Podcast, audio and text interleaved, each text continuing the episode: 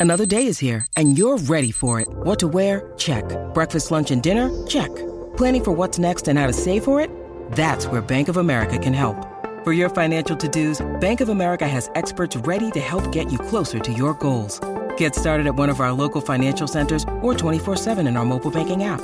Find a location near you at bankofamerica.com slash talk to us. What would you like the power to do? Mobile banking requires downloading the app and is only available for select devices. Message and data rates may apply. Bank of America and a member FDIC. Hey everyone, welcome to Group Text.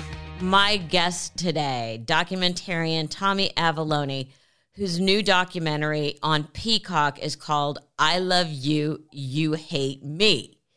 It charts the incredible, true, which was crazy, backlash to the rise of the world's most famous singing dinosaur, Barney. Okay, let's just jump right in. Good morning, Tommy. Welcome to Group Text. Thanks for having me. So, right off the bat, what made you want to tackle this topic?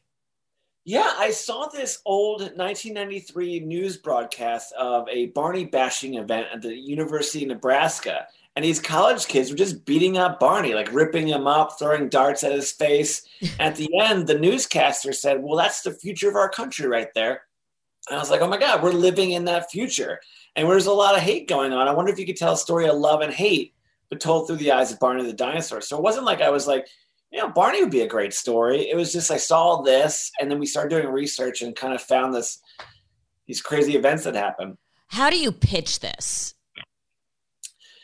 I mean, you have a great production team next to I mean, how do you go in and how do you go in and say, "So I'm going to make a documentary about Barney, who I see is lurking over your shoulder there"? Yeah, that's uh, that's one of the props from our movie made by Jim McKenzie. So it's uh, we smashed the Barney some of our b-roll. But yeah i mean i we teamed with scout productions. They do uh queer eye legendary the hype and trent johnson who was working there he's like the pitch man you know i uh, i i am not a good pitcher you know so he's just like wheeling downtown the stories has the arc and all that sort of stuff but yeah is uh you know there's nostalgic uh ness to barney uh, but then also just the story was, you know, in, in the way we related to Barney, it was a unique way of approaching the subject. So if I've done it right, you were how old were you in '92 when Barney hit the airwaves? I was ten. So it was you were already a little too old for Barney. Yeah, for sure. And I asked my aunt Ro to make a Barney suit so we could beat up Barney in it. And I have all and like I snuck a little bit of the old videos in the documentary. It's just so uh, you can see my friend Timmy dressed like Mr. Rogers beating me up. so you were a Barney hater you know, it's like you. Where does hate come from, right? And I just, you know, I didn't. He Barney. I was too old for Barney. I didn't understand Barney. So yeah. And then looking back after we're starting to make this documentary, we're like, well, why would I have done that? You know, it's you. You just see all these other people making fun of Barney. Like Friends made fun of Barney. Uh, Full House. You know, it was just everywhere. It was on Leno. It was on Letterman. So you just think, yo, it's the cool thing to do to make fun of this purple dinosaur, but you really don't know what you're doing. Yeah, my son caught the tail end of the Barney reign. Is that a pun? Was that a pun? oh, you're right. It is, but I'm. then what happened? I mean, why do you think people in huge numbers turned like it, for something to be be able to made fun of and everybody to understand it. And I know this, my mom would always say this about when people would say, "Why do you, who do you decide to make fun of in your act?" The public has to have such a huge working knowledge yeah. of what it is to be able to get the joke. Uh, so yeah. it's so bizarre to me to think about the fact that Barney was that big that oh he God. became a na- making fun of him became a national obsession. It was, I mean, he was everywhere. Like they started off on tapes. You know, they made their own tapes, were very, very low budget. Uh, that was 1988. 1992, it got on PBS, but 1993 is what they call their Elvis year. And it was just huge. It was everywhere. I believe they sold out like 11 straight days at Radio City Music Hall. You know, uh, they just were selling millions of dollars worth of toys, and the, the show was just so successful. It was just crazy. But to some of you are saying, like, you know, there are these different reasons why certain people hated Barney, and it says more about yourself on how you hated Barney. Like we interviewed the a parent who was a creator of the I Hate Barney Secret Society, and then talking to him, you sort of see like he's talking about these Barney addicts and the dysfunctional family. And you start to see like, oh, I could see why he hated Barney because he himself was an alcoholic. His his his marriage was falling apart. They're hitting all these sort of cores. Like you talk about a happy family, and if you don't have that, there's something triggering inside you. It's Bob West is the voice of Barney, and he talks about how Barney was in some ways a mirror to all the things you didn't like about yourself because he was so pure and so happy all the time. Which is so the people put all this, read all this into it on something that started so innocently. And Yeah. for, for people who don't know, and you'll learn this in the documentary, is sh- this woman Sheryl Leach literally realized there was nothing for her. Was it he was it was Patrick two years old Yeah, to just sit and watch. And I, you know, to me, having a son who who is at the tail end of that, I there was tons for him to sit and watch, but I strangely, I, I'm backtracking a little here, could understand why someone to be funny would start the I hate Barney newsletter because I remember there were different things that I was like, oh my God, if I had to listen to it one more time, I was going to kill myself. It's like these parents today who go like, I can't handle any more baby shark. Right, right. You know, yeah, I, I, think there's a, a level of like is completely okay to be like irritated by Barney and not to like Barney. I like, but but taking that step to the, make your identity around the hate of us this purple dinosaur that's not meant for you, I think is taking to the next step. And we just talk about like sort of these things and like where does hate come from? And you talk about like big hate and something little with what you think it has low stakes like Barney. And throughout our documentary, you see there are some consequences between just like you know low stakes hate. yeah. And, and- but again, it started so the, the the story behind it's so lovely. yeah, I mean, God, it's it's it was two school teaching school two school teacher moms from Allen, Texas, which is like right outside uh, Dallas, Texas, that were like their son was like an overactive two year old, and he just he there was nothing she could put on the TV that could just you know calm him down for a minute, so she could either get a shower or make dinner or just do something. And sh her family had a production company. She had this idea. They made these tapes, and it just went crazy. You know, you, you think it's you know this this dinosaur, this Barney that everyone knows, um, had to be made from someone from New York or LA or some like TV giant, but just a school teaching mom. And that's it's the best thing because they know better. And all the moms in Dallas were calling up Blockbuster, calling up Toys R Us, saying, "You got to get this." Store. It was this campaign they had. It was just so before its time. It, it very much before, I mean, telemarketing, basically. She had Yeah. people calling. And Yeah. then it just got out of control. I mean, it really did. Do you think that the, the Lynch family was prepared for how big it got so fast? No, I don't. You know, because like, you know, Sheryl's husband, he had this whole life in front of him where he was, you know, more or less, you know, his he's running a, a develop a section of his his father's company. You know, he was the breadwinner. You know, Sheryl at the time was a stay-at-home mom. So his life completely switched, you know, and I think Sheryl always knew Barney would do well and would be successful. I don't think anyone could would have guessed that it would have been that successful because it was literally everywhere. It was crazy. Yeah. So, you know, whenever something is so popular, inevitably people want to tear it down. Absolutely. But what shocked me was how not just for the comedic value, the hate was real. People on the show were getting, I shouldn't laugh, but they were getting death threats. Yeah. I mean, well, Bob West, who was the voice of Barney, he would get like his this is early internet too. So it's the first time people were kind of like collectively going online to hate something together, you know?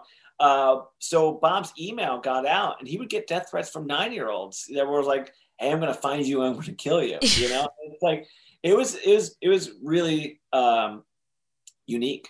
Very, very unique. And the other thing I found so unique is to this day, the people who were involved in the show, whether it be the voice, the body, the music, the production people, all talk about that they still would not trade the experience, that it was such a happy, group of people making this show. Yeah, I mean, because that was all outside their bubble, right? I mean, here are these people who are eh, when they start making this tape in 1988, it's it's as low budget as possible. It, if you look at those first three tapes, Barney doesn't even look the same. He's like a spray painted him a dark purple. He's this really aggressive looking dinosaur. Oh, it's so, so it's it's so you know in the basement, oh, public totally. access. And then for that to happen, and four years later, you're like, on the cover, like you know, like all, the magazines and all the, the the big big thing, making millions of dollars. I mean, they weren't, but the company was. Uh, you know, to, to come up with that together is an experience that the, they all love and enjoy and are filled with joy.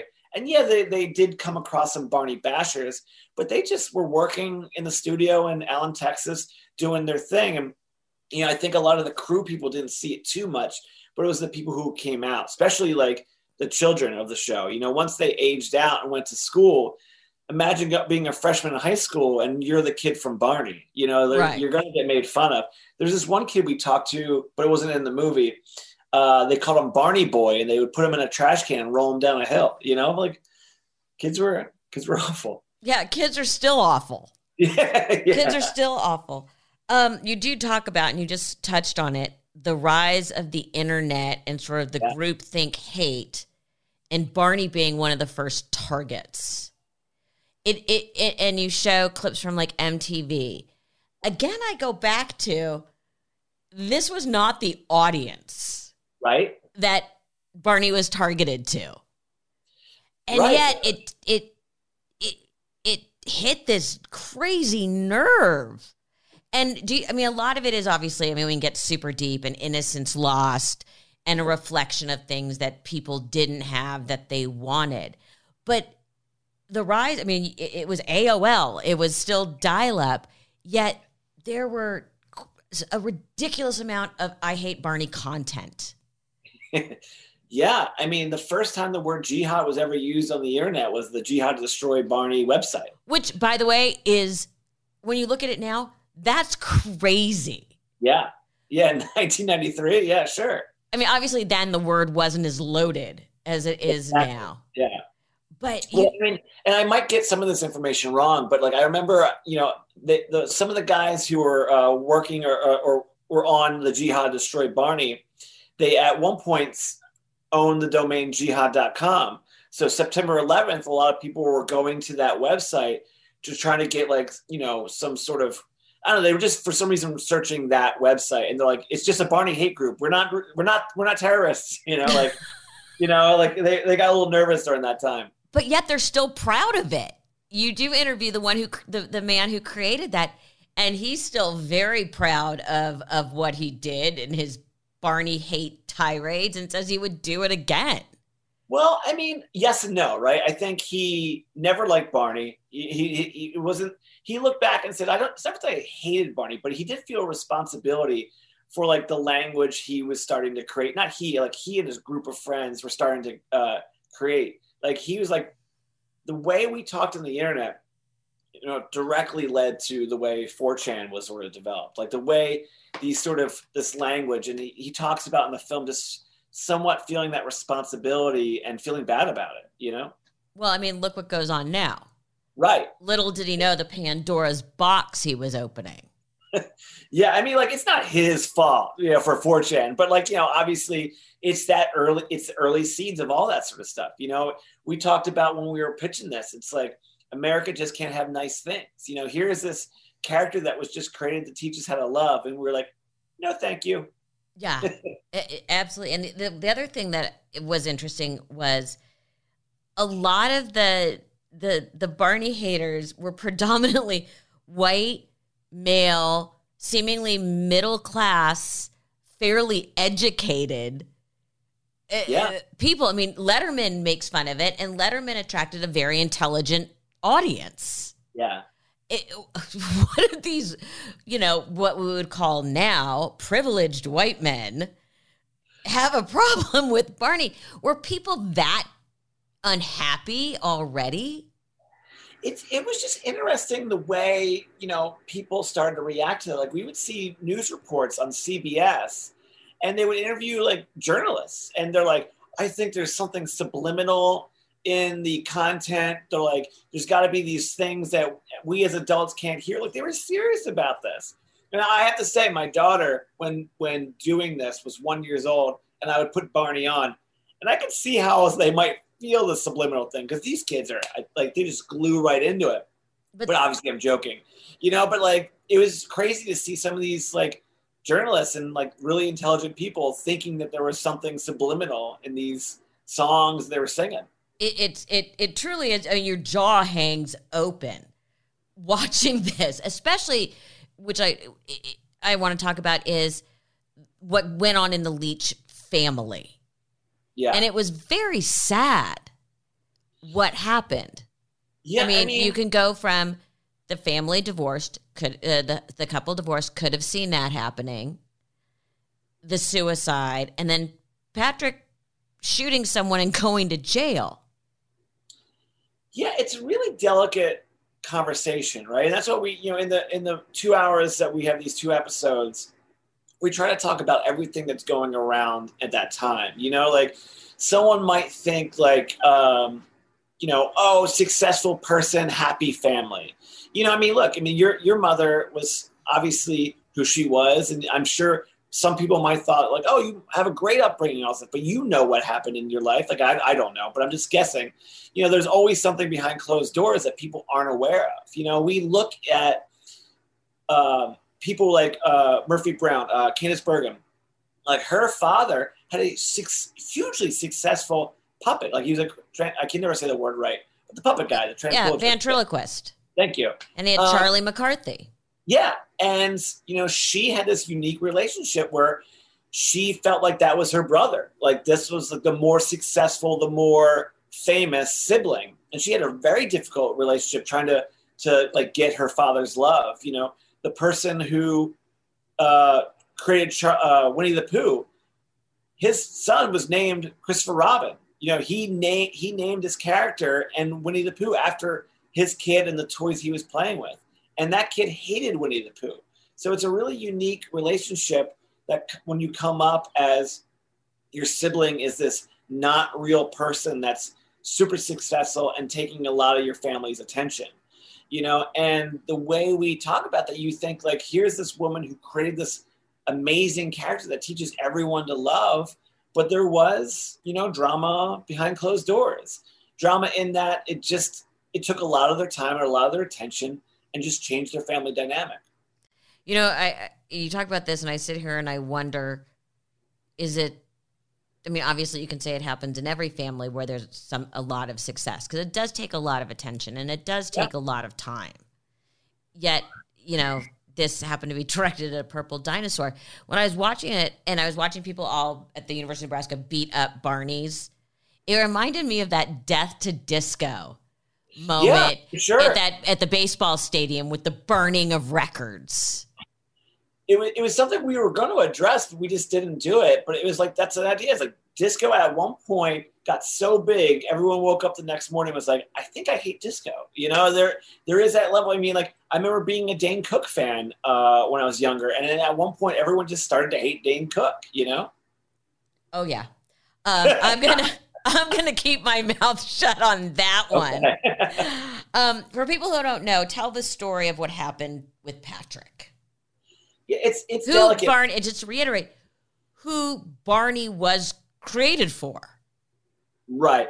Yeah. So so Sheryl Leach is uh, one of the creators of Barney. Uh, it was her idea, and her son Patrick was two years old at the time. And I just want to say spoilers because, like, you know, if if people should kind of watch the documentary to see sort of this talked about in a way that's like very delicate. But well, there's yeah, there's a much deeper dive into it. Sure. Talking, yeah. uh, including that people who worked on it and who were around are very protective.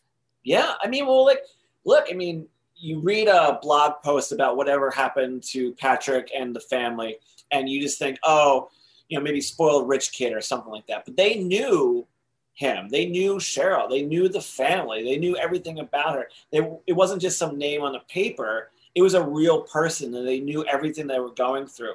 So it's it's much different when that sort of stuff happens. Um, but yeah, I mean, Sheryl created Barney for her son Patrick, Um, and then as Barney got successful, just changed their family dynamic, and Sheryl and her husband divorced. Um, and yeah, and one thing led to another, and there was an instance with Patrick that he was in, he went to jail for a couple years. So it's just, it's very tragic what happened. And, you know, I spoke to Sheryl. She's a wonderful, wonderful person. She's a great mom, you know, and she just is such a positive person that it was a pleasure to be around her. And she was devastated when it happened. You, I mean, you had to be. So, I mean, yep. as a parent, you had to be. Um, Sheryl and Patrick aren't in the documentary. Correct. Or at least not on screen. Right, right. Well, a lot of archival footage, sure. Uh, yeah. Have and you said you you've been around her. Where is she, what is she doing now? I mean, because someone who's that creative, the creativity doesn't just shut off. Sure. I mean, she's she's like I when I spoke to her, like we met um, in Sleepy Hollow. It was like somewhere that was in between both of our locations, and um, she just felt like she was really good right now. She just felt very uh, at peace. You know, she um, Barney, you know, was in 1980, so it's been like 30 years since Barney uh, was created. Barney was uh, she sold the company in the early 2000s, so she's been away from Barney for quite some time. Um, she was a good spot. She's super nice, and when I spoke to her, you know, we wanted her to be in the movie, but you know, here's a person that even during the heyday of Barney never really addressed the Barney hate. You know, some people even on like the writers of Barney be like, should we address this? Should we say this? Should we get ahead of it? Uh, and she just never did it. She treated it like you know flies. She just kind of like shoot it away. You know. Um, and so if we were ever to make a documentary called "I Love You" about Barney, I think she would totally have been in it. But once you address that hate and the story of like how you know Barney in some ways is her son, her other son. It's it's really a story of a mother and two sons right. one extremely popular. So when people would bash, when the San Diego Chicken would go to these baseball parks and beat up Barney in front of this large crowds, she looked at it as like someone beating up her son. So she took it very personally. So it's definitely one of the main reasons she wasn't in our film. There was a lawsuit, and again, this is the stuff that answered uh, that that interested me for a number of reasons um, against the San Diego Chicken.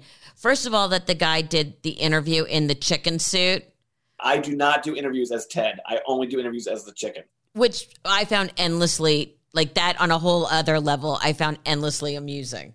Yeah. Um, but so he was sued, and they actually used the parody law. Yeah.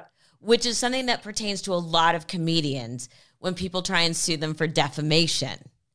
Yeah. And the San Diego Chicken won the suit using the parody law against to, to uh, that he was allowed to beat up Barney.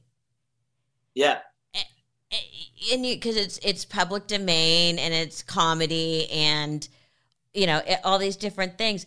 The fact that it went to court, yeah, kills me.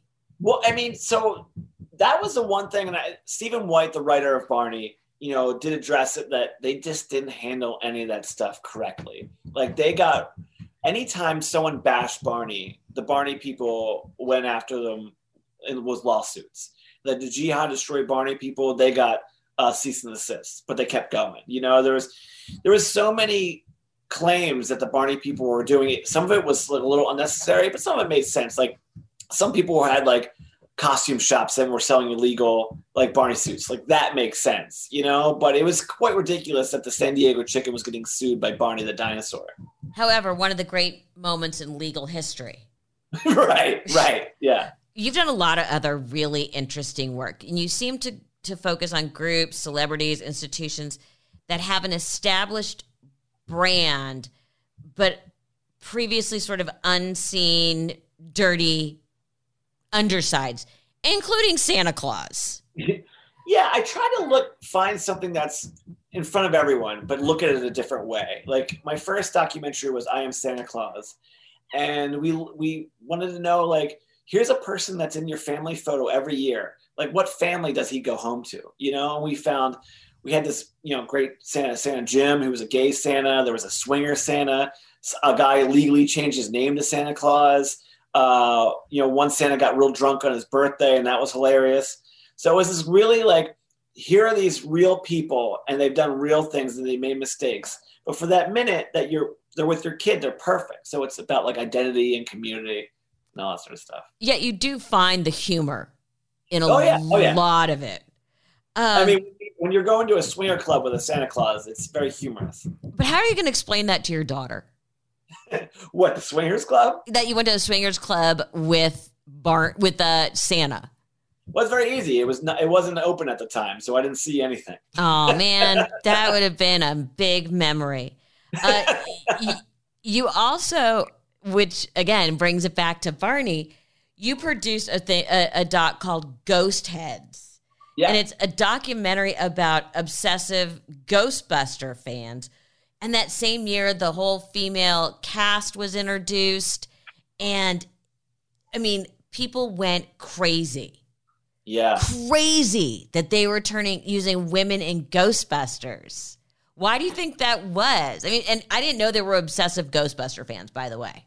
Yeah, I mean, there's this obsessive everything fan, you know. But like, you know, we we we made that movie as they were making theirs, you know, and we followed around people who, you know, make Ghostbusters their identity, where they have their own, they build their own proton packs, they make their own suits, they go to children's hospitals and these things, and like cheer up children. You know, this one woman, she was an alcoholic, and she ch- and by watching Ghostbusters, Ghostbusters over and over, it kind of got her out of her her issues and is you know many years clean now. So there's all this like great things that comes from the fandom. But this whole like and we didn't address it in the movie because it it really was like we were wrapping up as the movie was coming out so we didn't really see much of that sort of reaction. But it's certainly there and the way people nowadays feel the need to protect their childhood like you're ruining my childhood is the most ridiculous thing in the world.